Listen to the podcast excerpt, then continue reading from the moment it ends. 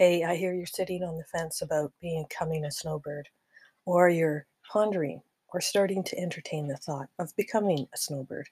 You're intrigued, you're curious. Parts of you say, No, it's never going to happen. How could I possibly do that? The logistics get in the way, money, yada, yada. But there's a little piece of you that's inspired when you hear the word snowbird. I get it all the time whenever I bring up the fact that I consider myself a snowbird. I've been doing this lifestyle for 20 plus years, and it is by far one of the top 10 best decisions I made for my longevity, my wellness, and happiness. Now, if that's not enough reason to listen to nine and a half more minutes of why you want to consider being a snowbird without selling, I'm not selling you anything, I'm not selling you a pitch, there's nothing to buy, and I get no benefit whatsoever other than the reason why I love to tell people about this little secret that's not so secret because anybody can do it is because I see the benefit on the other end. When people do come and they take the risk and take the chance and visit me wherever that may be, I, I always insist it's a beach. So wherever people contact me and say, "Hey, I read your book or I listened to your podcast and I finally took the the the, the leap of faith and I've only come for a month. I'm trying it out just to see." And that's one of my first pieces of advice. Find a place that you want you think you might want to go for say the winter or 3 months or even 6 months because that's technically what we do in Canada is when we do leave, we leave for 6 months and or four, five, six, something like that, um, just to escape the winter. As beautiful as it is here in Canada, it's rig- it's really really cold. It, and some of the upper states, um, I have a lot of friends uh, that come from Ohio and New Hampshire and all these different places up up in the upper states. It gets downright cold and blistery in January, February, and those are two months that wouldn't it be awesome if you could just take off? And we all do this. We all go on vacation, right? We spend an inordinate amount of money getting on a plane and going and sitting on a beach in Mexico or any number of places in the tropics just to have that seven to 10 day amazing time. And we do. But do you remember how you feel when you realize that you're on that seven or 10 day vacation and you realize you have to come home? You know how slowly you pack your bag and then you think about, oh, I got to go in the airport and then I got to dress really lots of layers for when I get off the airport. I used to dread that. And I that's what got me to this lifestyle is I went for um, for a business trip for 7 days. Got to the destination. I think it was in Fort Lauderdale, Florida. And as an entrepreneur, I was asking myself, okay, when I was planning on coming back, I said, you know, I really don't have any appointments next week that I really absolutely have to go to. I could postpone them all. And the airline stewardess said something to me on the plane when I was coming down. She asked me how long I was there for. And I said seven days. And she said, well, you should stay for, you know, for longer. It's only $25 to change the flight on the way back. I did not know that. Did you know that? that you can simply call the airline, change your flight. I mean, they're all different, and I can't quote $25, but that's what she told me, and that's what it cost at the time. So that that little piece of information that she gave me on the way down sat, sat in my brain somewhere, and right at the right moment when I was dreading coming home at the sixth day of having to pack, I, her voice came in my head, and it was like $25. I wonder if that's true. And I called, and they said, yes, sure. When do you want to re- rebook it to? And it was that easy. And I got to stay another seven days. And that just extended more and more and more to the point where it's, you know, a couple months. So that's my first thing is find a place you think you might want to go for a while and just go try it on. Just like you would buy a t-shirt, right? You go to a store, look at a t-shirt, eh, I'll try it on for size. Try it on for size. And when you're at the destination, instead of just vacation, like totally vacation, don't get me wrong, look at it through different eyes. Look at it. What if I were to stay here longer? What would that look like? Um, ask different questions. Uh, go to the local farmers market on a Saturday, which you're t- typically going to see more local people than than tourists. Instead of hanging out with all the tourists, go to the places that the locals go to. The library is one of the best places to go. The tourist center. Go in and ask questions. They're always they always love new people to come in and ask questions. So that's what I did is I had a note paper, a pad of paper, and I started taking notes. And I went into the tourism center and I said, "So, what's it like to live here?" And they said, and I remember the lady said, "What's it like to live in paradise? Are you kidding?" And she, she went on for like an hour.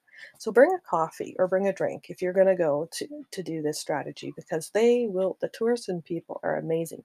They get paid to motivate you to want to stay, move, live, spend money in their country. That's what they get paid to do. And not many people do this.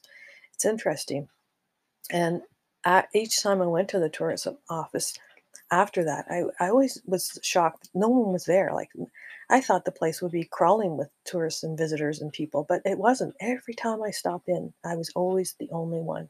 If you're driving, you can stop at the different places, you know, the tourism center. Instead of stopping and just getting gas, stop when it says, Welcome to Florida. There's a tourist center. We give away free oranges. And they do that because they want you to stop in and collect all of the things that they're going to give you, which are coupon booklets and sponsored ads and things like that. But really, that's fine.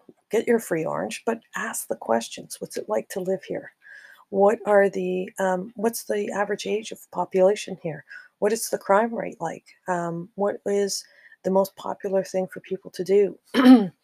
ask these questions as if you were planning on moving there. You don't have to get into all the logistics as to just visiting for a few months, but when you change your excuse me, change your mindset from just visiting to possibly living there or spending more time there or being a uh, long-term visitor or short short-term slash long-term visitor you're looking through different eyes you're asking different questions it's all it's like comparing apples and oranges. Two, they're both fruits, but two different uh, species altogether, or whatever.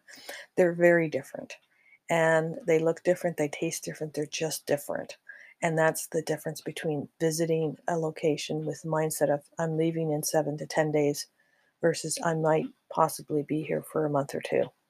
Uh, it's the difference of um, of what how you perceive the area, how you perceive you'll spend your time.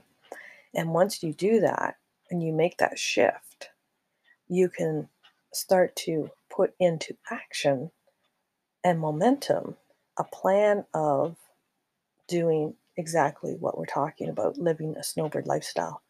And when I say snowbird, I just say that because those are that's the term I resonate with and that's the term that my community um, that you know we escape the snow, so they call us snowbirds. But maybe your thing is to you know travel the world, or or you know you want you, you want to call yourself something else. I have a friend; she calls herself the the uh, flip flop CEO, and her whole thing is to make money with her laptop wearing flip flops. And I think that's you know amazing because you can go virtually anywhere anywhere all over the world and location is not her thing it's business but you can brand yourself whatever it is you want. So, getting back to travel, you can call yourself the knapsack, whatever, meaning you're going to throw a knapsack and go trekking through the you know the mountains um, alone or with a group you're going to become a tour guide you can make up what it what it is that you want to create for your name tag for your lifestyle and, uh, you know, I call myself the 40 year old snowbird. That's the book that I wrote. And it was just because at the time, that's what I did is I went to Florida for an extended period of time and I wrote a book. And I know I wouldn't have done that had I not become a snowbird. I would have not been in the right mindset. I would have not been in, had the, the nothing but time on my hands to do it. And that's the other thing is what this is the second piece of advice if you're pursuing this dream. What will you do with the majority of your time? Because you're going to have a lot of time on your hands once you get there. And there's only so much vacationing that you can do before you go, okay, what do I want to do with my time? What's your passion? What do you want to do? Writing for me was is a form of self-expression. So that's where I would start if I were, you know, starting again. What do you like to do to express yourself? Make jewelry? Uh, what do you like to do? Do you like to read? Do you like to take pictures? Start there. Start with the hobby that you like maybe now to do and explore that. Take some courses. Um, take it on a new direction. If you're a photographer shooting just say animals, maybe expand into landscapes or expand into whatever. So you can take the hobby that you do have now and expand it. Maybe if you make jewelry and necklaces, maybe you'll start making bracelets or maybe you'll you'll do you know you only work with silver maybe you'll work with gold and you know so you can in, uh, expand the current hobby that you have or upskill you know if you're at a certain skill level maybe inter- intermediate maybe you want to move to the next level next level next level and finally get to the top level which is what i do which is teach. I love to teach. I love to train love to teach others inspire others to do more whatever more is whatever the next step is. That's my genius that I, you know, someone asked me, what's my genius? I'm like, what does that mean? What are you good at? Well, I think I'm very good at inspiring people. And by that, I mean, I hope to give you one idea, one little spark of something I said that's going to sit in your brain. Remember, I said that lady on the plane said you can change your flight for $25? It was new information. I didn't know what I didn't know. And when she said it, it planted in my brain. I remember thinking, yeah, whatever. Like I'm that doesn't really matter to me right now because I'm going. But it sure kicked in and mattered when I on that sixth day when I was having to pack up my bag. It came in. So that is information that I it was in my brain. It got in there. I didn't use it at the time, but it kicked in. And that's what inspiration is. It doesn't maybe hit you right at right at the beginning or right away when you hear it, but somewhere down the road it may kick in. And I remember I'll finalize, uh, I'll wrap up with this last thing. I met a man on a beach one time and I said, you know, I thought he was a stranger. I said, Oh, hello, how are you? And he said, you, you don't remember me? I said, No, I'm sorry, I don't. He said, I was in one of your classes where you were talking about being a snowbird. And I said, Oh, cool, nice. So you're here on the beach. Good for you. You you made it. He says, Yes, not only that. And he pulls out his wallet. And like I'm thinking, why is he pulling his wallet out? Like I'm not like I don't know why. And he goes to where the cash part is in the wallet. And I was about to say, like, what are you doing? I'm like, why why are you paying me? You know? Um, it was funny. And uh, and he pulls out a business card out of the cash part. That's the most important part of your wallet, right? Is where the cash is. And so he pulls out a one business card that was stuck in there with the money, and it was mine. And he had held on to that for seven years. And I looked at it like in disbelief. I'm like, "Where did you get my business?" He said, "I told you. You I took I took your class in some city and you handed out your business card to everybody. And I've been carrying it for 7 years as a reminder when I get cash, where would I rather be spending this cash?" That was his way of promoting, prompting himself to get to the lifestyle that he wanted. He always preferred to be on the beach. He finally got there. Took him 7 years, but he had a little token that reminded him. So that's the last thing I'll suggest to you is find a token. When you go visit this place in Costa Rica, wherever you're going, get a coin, just like a five cent, a one penny coin, a dollar, a paper doll, or something like that. Fold it up and keep it in your wallet. And that can be a great reminder to get back there and extend your visit each time you go. It will help, absolutely. And I wish you all the best luck in the world, but really, it all comes down to your decision and your persistence and and and forget all the naysayers that say you can't do it or won't do it because they'll tell you all the reasons why you shouldn't do it and that is their stuff not yours. Keep to your mission keep your eye on the prize and get to the beach baby and when you're there look me up and we'll go for a walk on the beach. Until then this is tracey with anchor.fm thanking my mentor kenny weiss who really convinced me that anchor Dot fm was a great solution to go and do free podcasts to ex- express yourself. And it worked. Thanks, Kenny. Talk to you soon. Bye for now.